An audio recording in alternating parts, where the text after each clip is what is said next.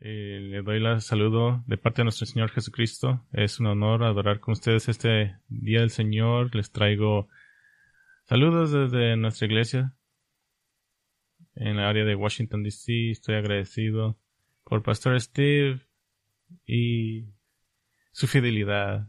He estado aquí solo unos días, pero amo esta iglesia. Son hombres muy humildes.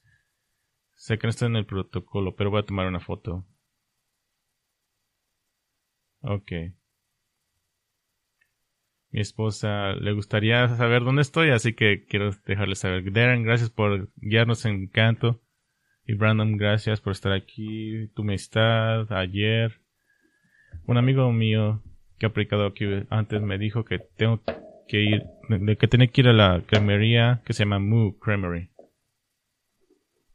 Y mientras estaba enseñando, me estaba mandando mensajes diciendo Moo, mu, mu, mu.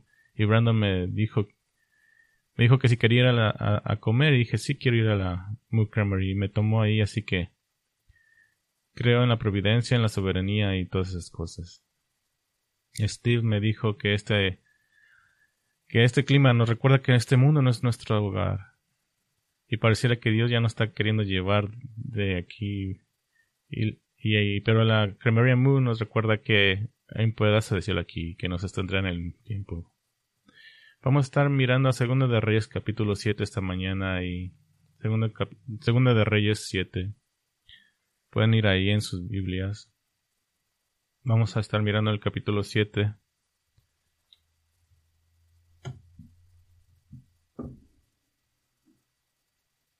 Y si el sonido se va, simplemente voy a hacer como este hizo y seguir predicando. Si no me pueden escuchar, bueno, déjame orar por ustedes.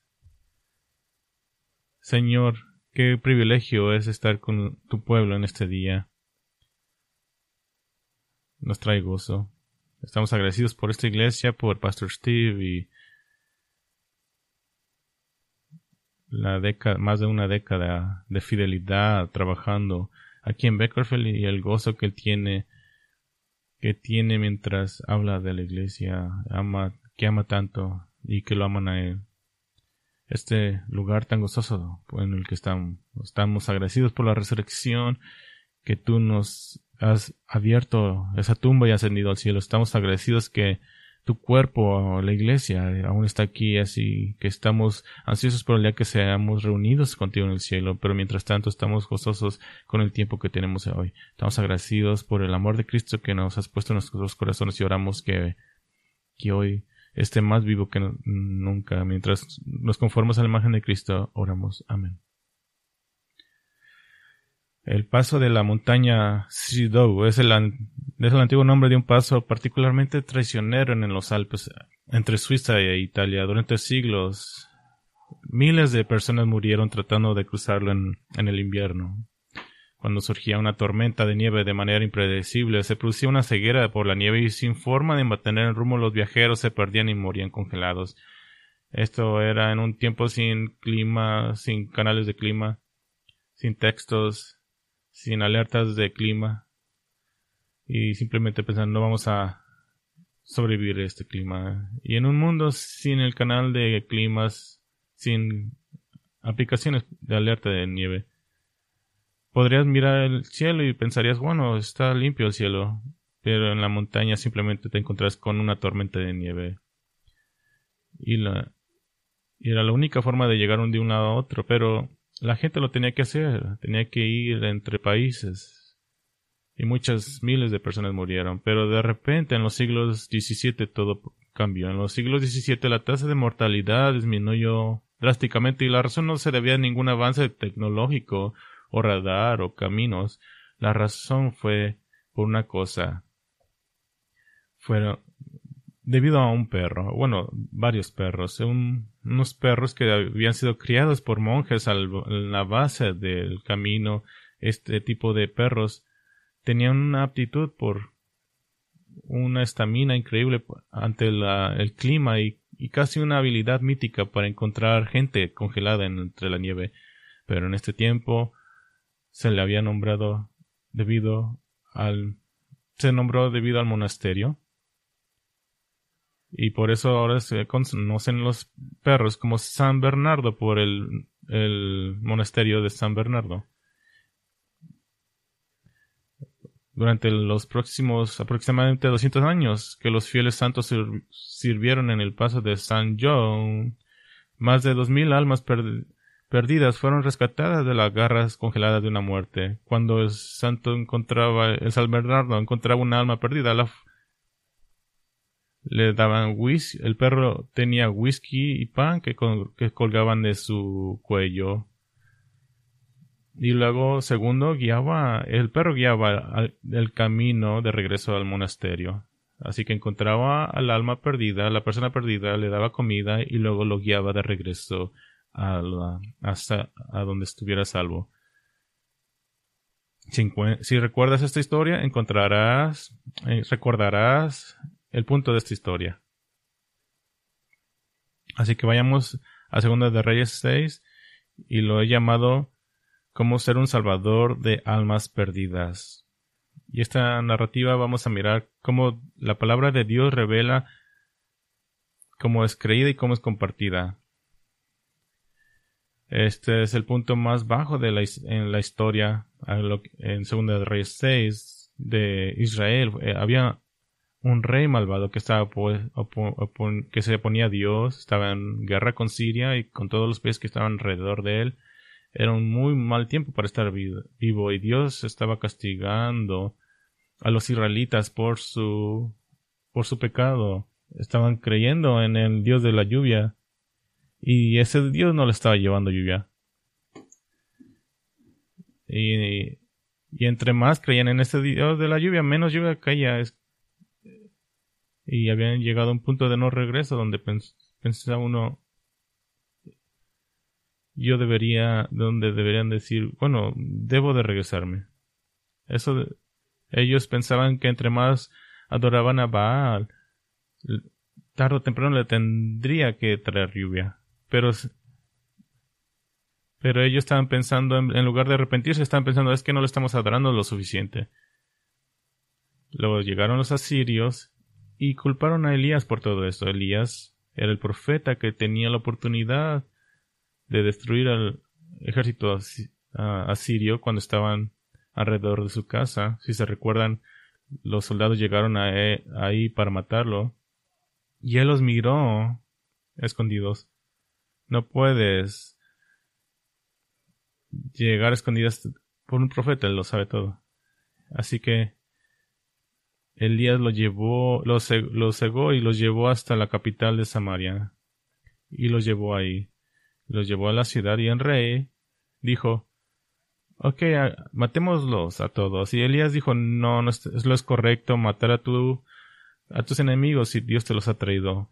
Así que Elías les hizo una comida y los alimentó. Y los mandó de regreso a su camino. Y no mucho después de eso fue cuando cuando aparece este pasaje. la gente culpaba a Elías, a Dios, si tan solo hubieran tenido comida y, el sostenimiento para pelear con los asirios. Así que este es un tiempo desesperado.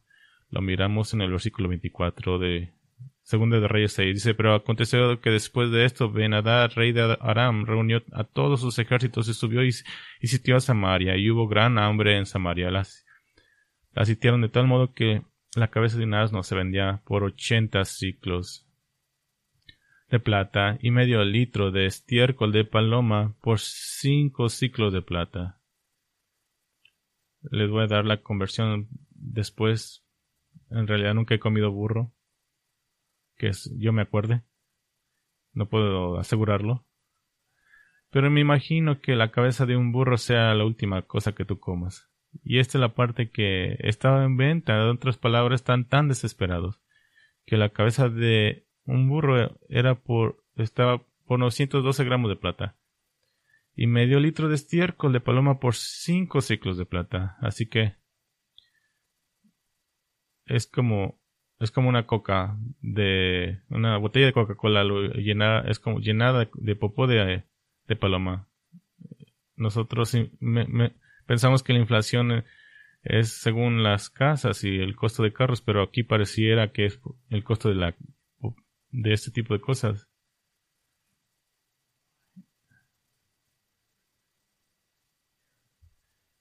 Y es que las palomas no, no tenían un problema por, por la comida. Podían ir a ambos campamentos. Las palomas podían ir al campamento de Asiria y podía comerse la comida de Asiria y, y traer y defecar. Y ahora tenías a los israelitas persiguiendo a las palomas para comer lo que ellos defecan. Y no recomiendo que hagan eso, pero el punto es que la hambre es seria. El versículo 26 dice que el rey de Israel le estaba pasando y una mujer le dijo, ayúdame, señor, mi rey. Las murallas tenían casas y él podía patrullar, tal vez estaba con sus vestiduras reales y podía mirar al ejército asirio y demostrándole a los a su pueblo que está encargado y esta mujer llega llorando por ayuda y le dice, dice si Jehová no te puede ayudar, ¿cómo te puedo ayudar yo? Es una respuesta sarcástica. Y el rey dice, ¿quieres ayuda? ¿Por qué no oras? Y no está en realidad sintiéndolo. Es una, está siendo sarcástico. Si Dios no te puede ayudar, ¿qué piensas que puedo hacer yo? También, ¿dónde quieres que te ayude? ¿Quieres que te, dé de mi viñedo? ¿Quieres la comida extra que tengo? ¿Quieres de mi vino? Si yo no tengo nada de comida tampoco. ¿Cómo quieres que te ayude? Y en rey, tal vez, entendiendo que otras personas están escuchando, de repente se huele más compasión y en el versículo 28 dice, ¿qué te pasa? Y ella respondió, esta mujer me dijo, dame, da tu hijo para que lo comamos hoy y mi hijo lo comeremos mañana. Así que cocimos a mi hijo y, y nos lo comimos y al día siguiente le dije a ella, da tu hijo, pero para que lo comamos, pero ella ha escondido a su hijo. Ahora, esto es, tal vez la, la hambruna más fuerte en el Antiguo Testamento hoy. Esto devastó al rey, al rey malvado, cortó su corazón al mirar que no podía rescatar a su pueblo. ¿Cómo responderías a esto? ¿Cómo respondería? Oh, ¿No ahora trae tu hijo para que lo coman? No, simplemente es una gran depravidad. El versículo 30 dijo, cuando el rey oyó las palabras de la mujer, rasgó sus vestidos, y como él pasaba por la muralla, la gente miró y vio que interiormente llevaba silicio sobre su cuerpo. El silicio raspaba tu piel y era para demostrar sinceridad ante Dios o tristeza. Esto lo miramos en unas religiones mientras oran. Solía, solía vivir en la Ciudad de México y miraba a esa gente arrodillada y arrodillaban y iban a, rezar para y era una demostración de qué tan serios estaban. Están tan desesperadas que se cortaban y, y sangraban en el piso para llegar a este punto para mostrarle a Dios que realmente necesito ayuda. Es la misma forma que se usaba el silicio. Les dolía el cuerpo y les recordaban a Dios y era una forma de mostrar a Dios que están desesperados. Ahora muchas veces las personas usaban eso hipócritamente, lo vestían fuera de su ropa para que todos miraran qué tan desesperados y necesitados estaban. Ese era el punto. Pero esto no es lo que estaba haciendo el rey, él lo tenía debajo de sus vestidos reales. Así que cuando la gente lo miraba, este un signo de desesperación. El rey no lo estaba haciendo para, para mostrarlo a la gente, está escondido. Y cuando escucha la historia, rompe sus vestidos reales y miran, se muestra. Esto devastaría a la gente que estaba Imagínate ver en cine y escuchar cosas malas y llega el presidente para, para decirnos qué tan mal es. Y lo miras llorando, lo miras usando silicio y diciendo todos estamos perdidos eso no te daría confianza ni a la gente. Eso es lo que miraron aquí con el rey. Desesperación. Y cuando la, el versículo 31 dice, entonces él dijo, así me haga Dios y aún más añada, así la cabeza de Eliseo, hijo de Zafat, se mantiene sobre sus hombros hoy. Así que el rey está enojado ahora contra Eliseo, ¿Qué va, ¿Qué va a hacer? ¿Vas a cortar la cabeza y comértela? No, que Dios destruya su vida si Elías sigue con vida. En 24 horas. ¿Por qué está enojado con Elías? Si Elías no tiene nada que ver nada con esto, está enojado con Elías porque porque Elías es un profeta y culpa a Dios con eso. Pero no puedes cortar la cabeza de Dios, pero sí puedes cortar la de Eliseo. No puede, no puede tomar, tomar venganza contra Jehová, así que la está tomando contra Eliseo. Tal vez tengas encuentros en, tu vida cuando la gente está enojado contigo porque eres cristiano, no porque hayas hecho nada contra ellos, sino porque están enojados contra Dios. Pero tú estás aquí lo más cercano al representante de Dios.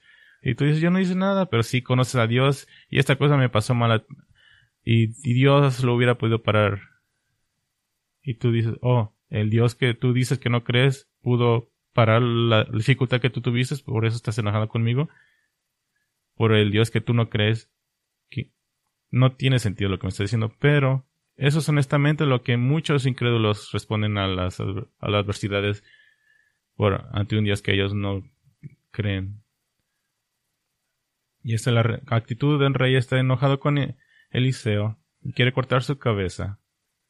Versículo 32. En contraste a Eliseo, te imaginas la cámara cambiando de escena. No está vistiendo. Eliseo está sentado en su casa, en su reclinador favorito, tal vez tomando té, con su gato. Sé que los judíos no tenían entonces, pero vamos, imagínenlos. En, el versículo dice, y los ancianos estaban sentados con él y el rey envió a un hombre de los que estaban en su presencia, pero antes de que el mensajero llegara a Eliseo, este dijo a los ancianos,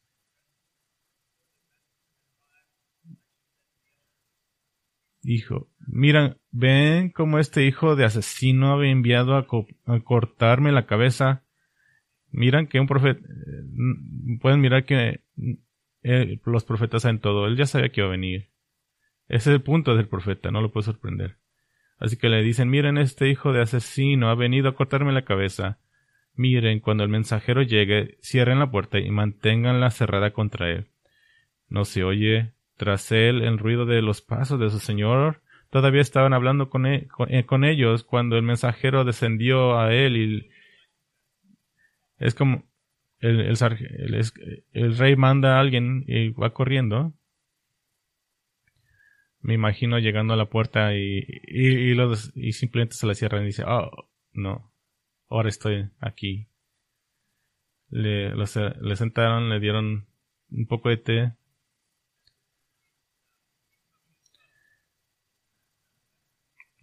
Todavía estaba hablando con ellos cuando el mensajero descendió a él y le dijo, mira, este mal viene del Señor, ¿por qué he de esperar más en el Señor? Esa es la queja de este líder militar, el mensajero. Están diciendo, esta, esta es la culpa de Dios. ¿Qué estás haciendo, Elías? Simplemente estás sentado aquí esperando. Es Dios quien está haciendo esto. ¿Por qué te estás esperando a Él que te ayude? Eso es la lógica del incrédulo. El incrédulo dice, si es Dios que no está castigándote por tu pecado, tengo una idea. Arrepiéntete. has tratado todo, ya se están comiendo, están eh, buscando el excremento de las palomas, ¿qué tal que si simplemente se arrepienten? Pero esa es la cosa que no quieren hacer. No se humillarán y, y irán ante el Señor. Están enojados contra Dios, contra su mensajero. No se arrepentirán. El punto de este párrafo en el capítulo 6 es mostrarles qué desesperada es la situación. Esta situación representa la incredulidad en el mundo, es el fruto de la incredulidad, es eh, enojo, frustración, asesinato, depravación, no es tener lo que quieres, ni siquiera te importa orar porque sabes que el Señor no te escuchará. Esa es la condición de la incredulidad. Lo que vas a mirar en el capítulo 7 es cómo rescatar a la gente de esa situación, a las almas perdidas. En la situación del capítulo 6 no es una situación de todos los días, pero representa lo que pasa en hoy. Es tan simple que la gente que está perdida en su pecado, en su depravación, sienten que no pueden orar y cuando oran no los escucha Dios, sino los escucha Dios porque quieren buscar cosas para ellos mismos. Se van a la idolatría, a la depravidad, hacia la depravación sexual y luego se enojan con los cristianos cuando los llaman al arrepentimiento. Se enojan contra los cristianos y esa es la situación aquí. Pero los cristianos no se nos llama a, a darlos por vencidos. No nos no somos llamados a buscar una solución política, sino a rescatar almas. Como, bueno, la primera forma de rescatar a los perdidos es conocer la palabra. Tú debes de conocer la palabra de Dios.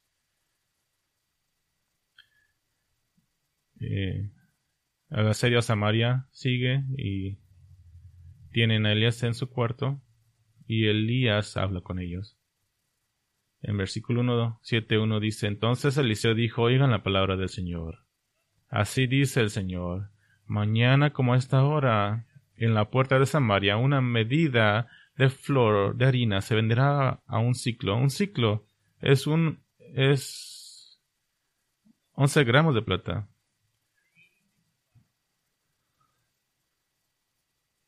Y dos medidas de cebada. Un, un, tienes flor de harina y todo eso va a estar en la puerta de Samaria. Es como si abriera una Walmart ahí. Harina barata y cebada barata. Eso muestra por qué Elisa tenía confianza en su cuarto. Aquí es un imperativo. escucha la palabra de, Dios. Tú no puedes creer en la palabra de Dios y compartir la palabra de Dios si no la crees. No le puedes dar la palabra de Dios si no conoces la palabra de Dios primero. El primer componente, y se mira muy obvio, casi no digno de ser dicho, pero se tiene que ir para poder un evangelista efectivo debes de conocer la palabra de Dios. Para poderle decir a alguien cómo ser rescatado de sus pecados, debes de conocer lo que la Biblia dice de cómo ser rescatado de su pecado. Es lo mismo. Para rescatar a, a, esa persona en el hielo, tienes que primero saber cómo llegar a ellos. Tienes que saber lo que la palabra de Dios dice. De lo que estás pensando. Estás pensando, oh, claro que sé lo que la palabra de Dios dice. Claro que lo sé fui a Aguana. ¿Tienen Aguana aquí? Fui a Aguana, fui al grupo de jóvenes. Claro que sé que dice la palabra de Dios. Incluso tenía mi camiseta. ¿En serio? ¿Sabes la palabra de Dios suficiente para traer las situaciones reales de la vida? ¿Sabes lo que dice la palabra de Dios acerca de los escenarios que seres confrontados en la cultura americana? ¿Sabes lo que dice la palabra de Dios de evolución acerca de la homosexualidad? Acerca de, de hacer trampa en la escuela, acerca del matrimonio, acerca del materialismo. Creo que la foto más grande aquí es que todo el tiempo tú en la cultura debes de saber qué dice la palabra de Dios acerca de todo en la cultura. Qué pasajes hablan del consuelo a los enfermos que hay, están sufriendo por cáncer, qué pasajes traen convicción a los pecadores, a los que dicen, no, no creo en Dios, porque no escucha mis oraciones, qué pasaje de la Biblia habla acerca de esa situación, qué tal de la de los sectas raras. Alguien dice, yo creo en Jesús, pero no creo en el infierno, que Él es Dios. ¿Qué dice la Biblia acerca de eso? Estás hablando del católico, oye, Jesús no tenía hermanos y hermanas, ¿Qué pasaje de la Biblia tendrías que ir para mostrar que Jesús tenía hermanos y hermanas? ¿Qué pasajes dirías para hablar de María? ¿Qué pasajes irías para mostrar que la muerte de Jesús fue se predijo en el Antiguo Testamento?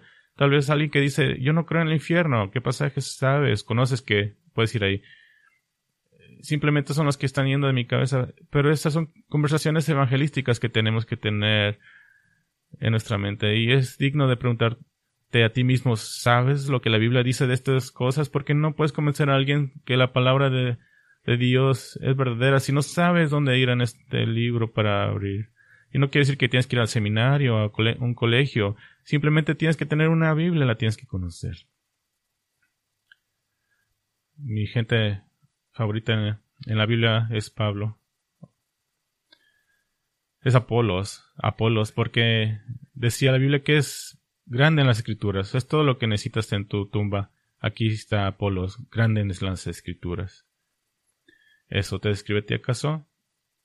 Eh, la Biblia fue escrita, pues fue escrita para que la bebas, para, para que bebas un verso a la vez, un pasaje a la vez, y entre más lo, lo bebes, te está llenando tu mente y está cambiando tus convicciones para que puedas decir que conoces la palabra de Dios. No uses tu tiempo libre simplemente para leerla y, y checar tu lista, sino como una forma de alimentar tu alma, para que puedas saberla, para que puedas traerla en situaciones como Martín Lutero dijo, cuando la Biblia habla, Dios habla. Y oro para que tú tengas esa actitud por la Biblia. Tienes un libro en tu mano o en tu celular que cuando lo abres y, y, y te habla, reconoces la voz de Dios, diciéndote y enseñándote qué pensar del mundo en el que vives. Si no conoces la Biblia, acerca de lo que la Biblia dice de la evolución, la homosexualidad, ser trampa, adulterio, matrimonio, todas esas cosas. Si tú estás escuchando y dices, yo no sé qué pasajes hablan de eso, bueno, no te rindas. Haz una lista, escríbelas y busca pasajes. Usa una concordancia. No digas a Pastor Steve, usa Google. ¿Qué dice la Biblia acerca de la evolución? Pregunta. Y les aseguro que tendrán unas respuestas. Si no, pregúntenle a Pastor Steve que escribe un artículo y arregle el problema. Lee la Biblia devocionalmente y, y aprende lo que la Biblia dice y obtén respuestas.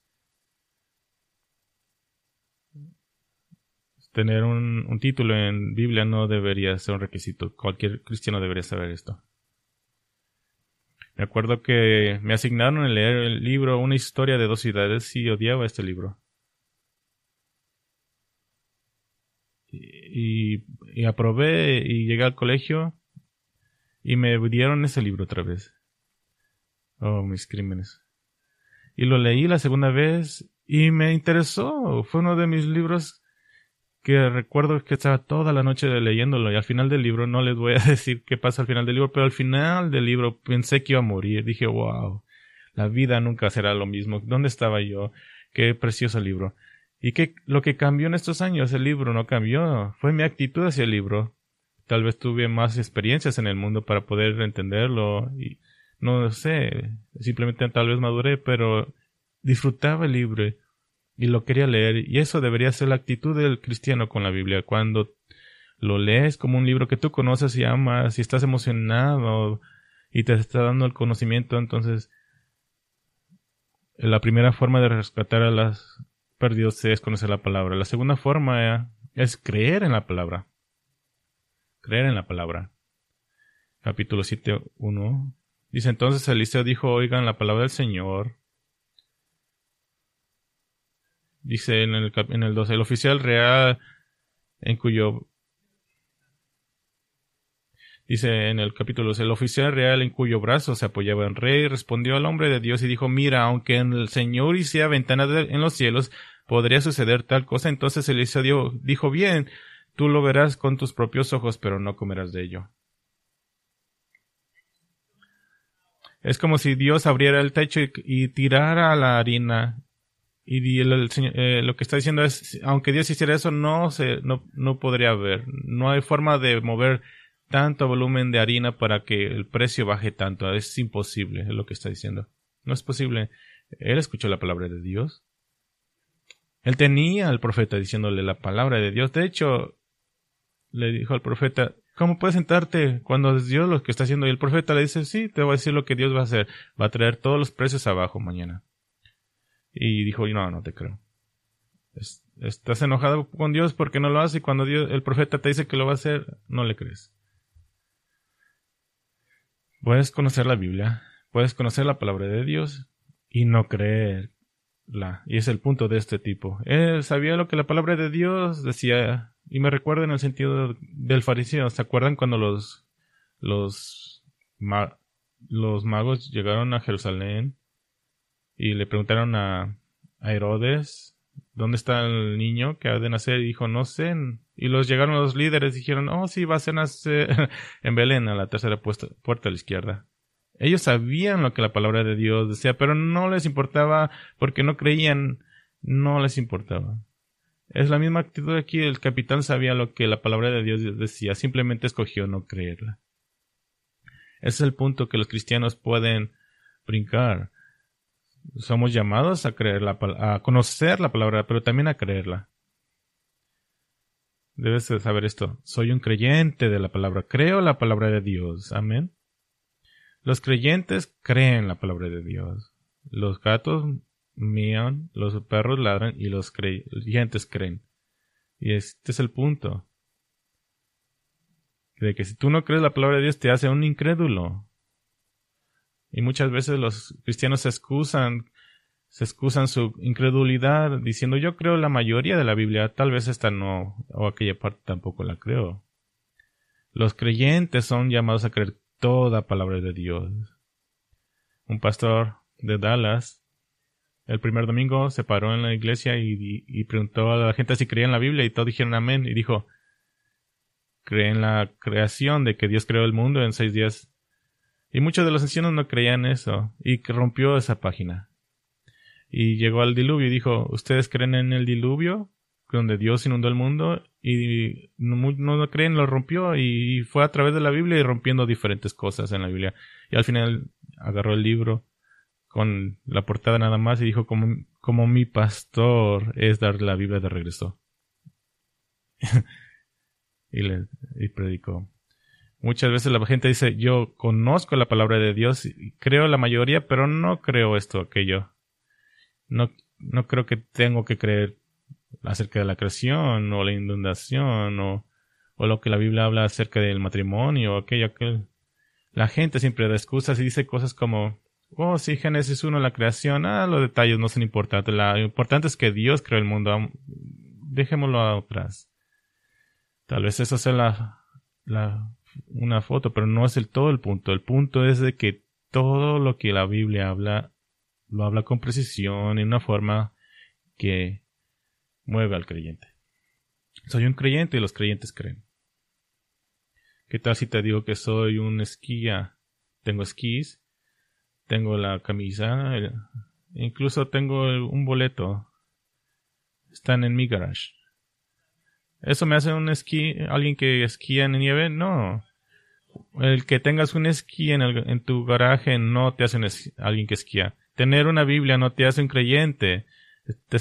Sí, los creyentes tienen Biblia y vienen el domingo, pero no te hace un creyente eso. Lo que te hace un creyente es ejercitar la fe y creer la palabra de Dios. El capital dijo, incluso si Dios hiciera una ventana en el cielo, no creería. Esta es la foto de elevar tu razón arriba de la palabra de Dios. Esta es la perfecta foto de que dices, yo no sé cómo Dios va a hacer eso, como una inundación podría cubrir la tierra, como los animales podrían meterse de dos en dos y el volumen y ahí se la cuenta y no tiene sentido. Y tú estás elevando tu pequeña razón sobre la palabra de Dios. Esto es lo que el capitán está haciendo. Yo estudié la demanda y las y, y, la harina y todo y no puede pasar eso que me estás diciendo.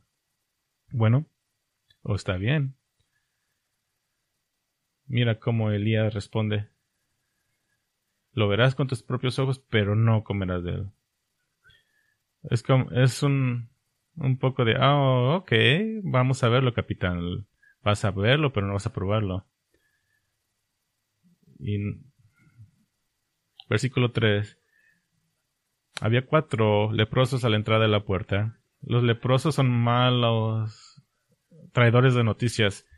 Es un, tiene una enfermedad contagiosa y siempre tiene que gritar impío, impío, impío. No puedes tocarlo. Si, si, si, tú, si un leproso te tocaba, tú tenías que matarlo sin tocarlo si un leproso tocaba tu pared, no puedes tocarla por siete días.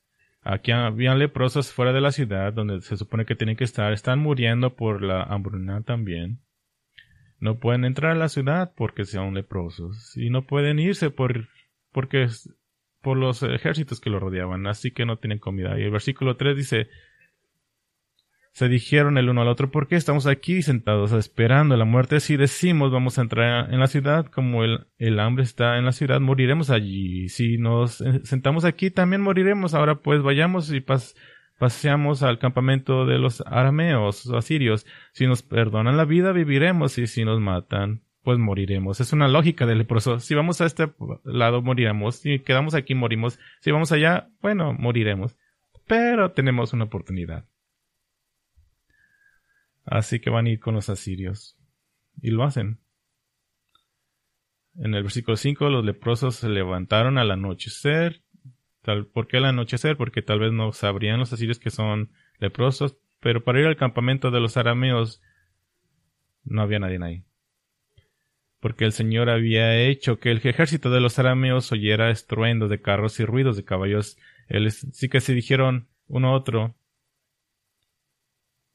el rey de los egipcios viene por nosotros. Así que abandonaron sus burros, o tres burros, y su campamento, y huyeron por sus vidas. Bueno, ese es un buen escrito. Un escritor menor dice, oh sí, los ejércitos, los asirios se fueron. Pero el autor de aquí empieza con los leprosos. Y eso admiro al escritor. Es muy buen escrito.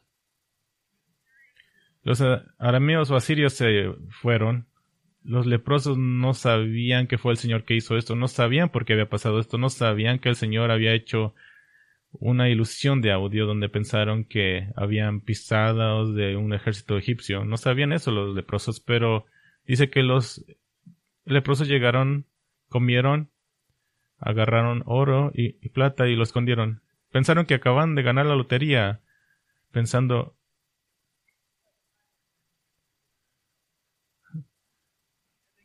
llegaron al campamento y dijeron, wow, es como una cena de acción de gracias, encontraron oro, plata y, no había nadie. Wow, eh, cogimos el momento correcto, comieron y empezaron a esconder, esconder el tesoro.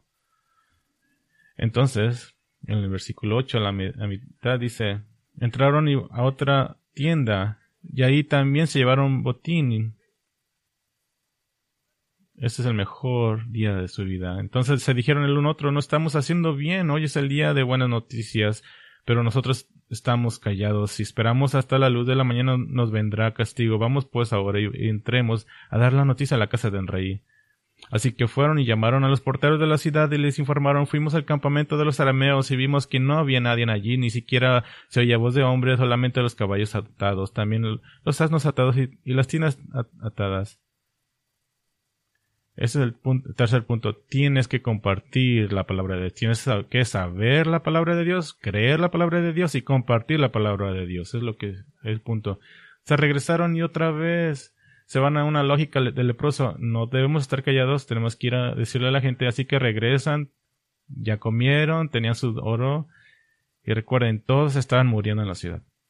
Es tan fácil olvidar ese punto. Es como si se olvidaron mientras iban en los primeros dos campamentos, tiendas de campaña, pero había gente muriendo ahí. Es tan fácil para los cristianos olvidando eso. Estamos interesados por cosas de la iglesia internas que son importantes. No estoy diciendo que no son importantes, son importantes. Debemos reconocer los diáconos y a los ancianos. Tenemos que hacer mociones y, y, ministerio. entiendo eso, pero a veces nuestros corazones no se nos olvida que del otro lado de estas paredes todo el mundo está muriendo. Están comiendo y dicen, todos están muriendo. Alguien debe decirles. Y toman el, teléfono en la pared, no sé si había teléfono, llaman a la operadora y dicen, en versículo 10 dice, así que fueron y llamaron a los porteros de la ciudad y les informaron, fuimos al campamento de los arameos y vimos que no había nadie allí. Imagínense ser como la operadora del 911. Sí, somos leprosos, todos los que nos rodeaban se han ido. Ok, bye. Así que se le, se le dijo a rey, dijeron, sí, tenemos que... Uh, levantaron al rey le dijeron al rey, y rey no lo cree. Y rey dice, sé que los lo que están haciendo los asirios se han escondido, pensando que cuando salgamos de la ciudad puedan entrar en la ciudad. Así que el rey pensó que era una trampa, que es algo razonable pero uno de los sirvientes dijo, mandemos a cinco caballos, gente con caballos. Así que la lógica de leprosa es contagiosa también. Si es un truco, lo peor que nos puede pasar es que nos maten, así que igual vamos a morir mañana. Versículo 14 dice así que tomaron dos carros con caballos y el rey los envió en pos del ejército de los arameos.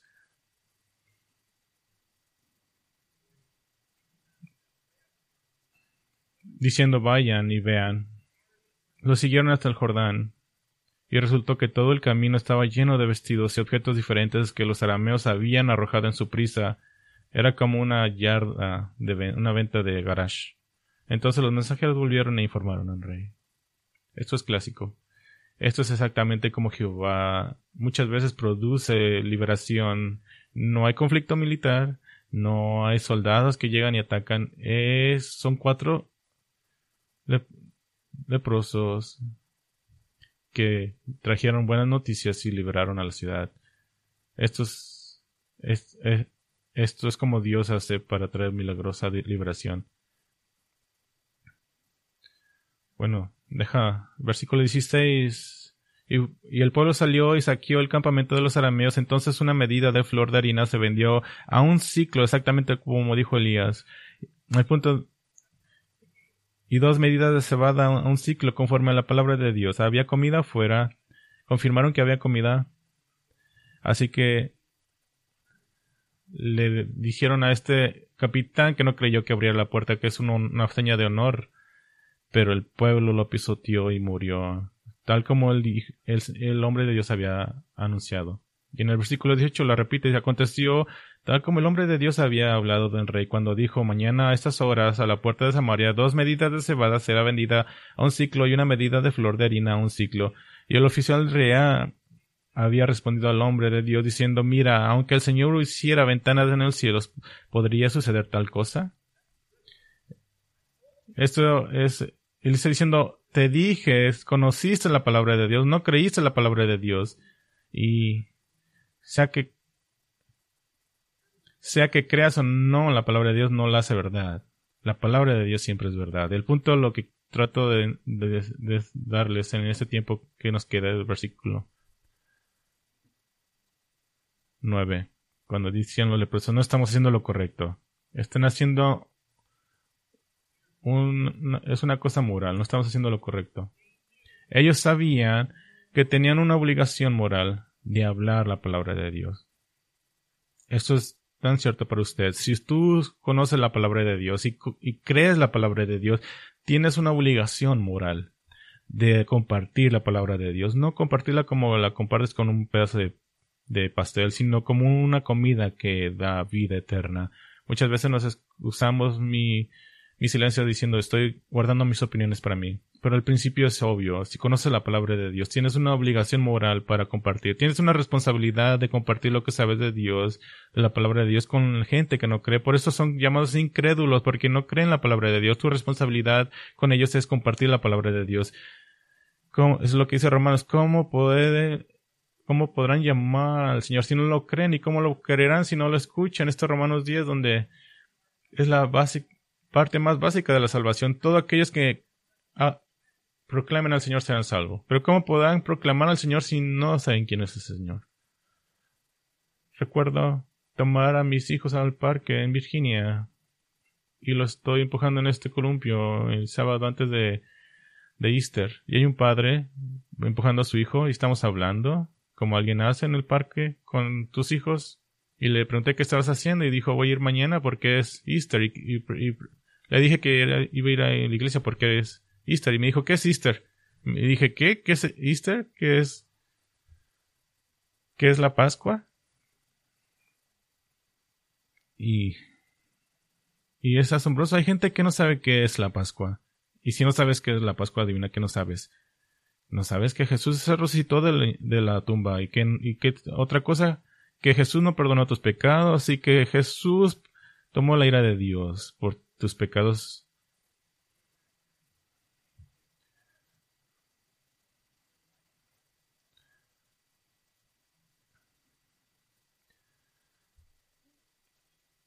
te frustras con ellos. Dices, esta persona ¿Cómo esperas que muchas veces nos quejamos de la gente cuando no aman a sus hijos, cuando sus hijos se portan mal y así, pero ¿qué te esperas de ellos si, si no conocen la palabra de Dios? Apuntémoslos a Cristo. ¿Cómo sabes que un niño, que no deben de robar de las tiendas si no conocen la palabra de Dios?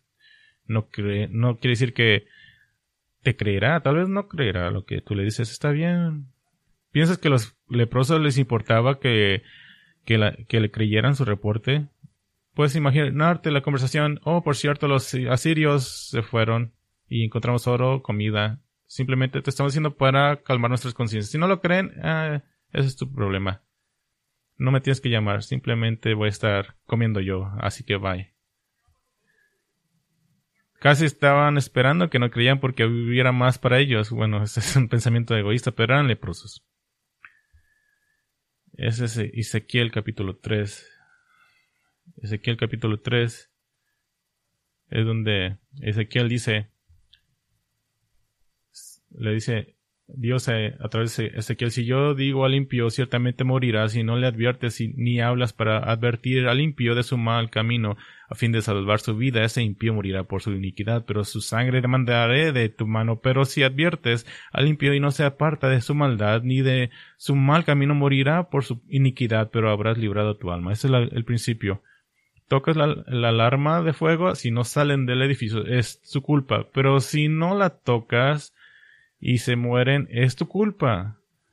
Ah, pero tú tal vez piensas así, pero no hubieran salido de todas maneras. No es de ti decidir. Tu obligación moral es anunciar a la gente que Dios ha puesto un día donde juzgará a los vivos y a los muertos donde todos los que mueran estarán delante de Dios para ser juzgados y no hay forma de ser de escapar el juicio a menos que pongas tu fe en Cristo Jesús que murió y pagó por tus pecados. La ira de Dios es por tu pecado y fue puesta en Cristo que murió en tu lugar y resucitó al tercer día, ascendió al cielo y ahora le das la bienvenida a todos los que ponen su fe en él.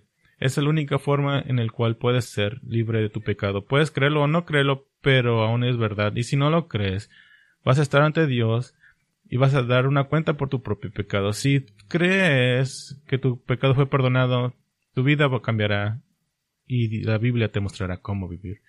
Cuando haces eso, simplemente te libras de esa obligación tuya.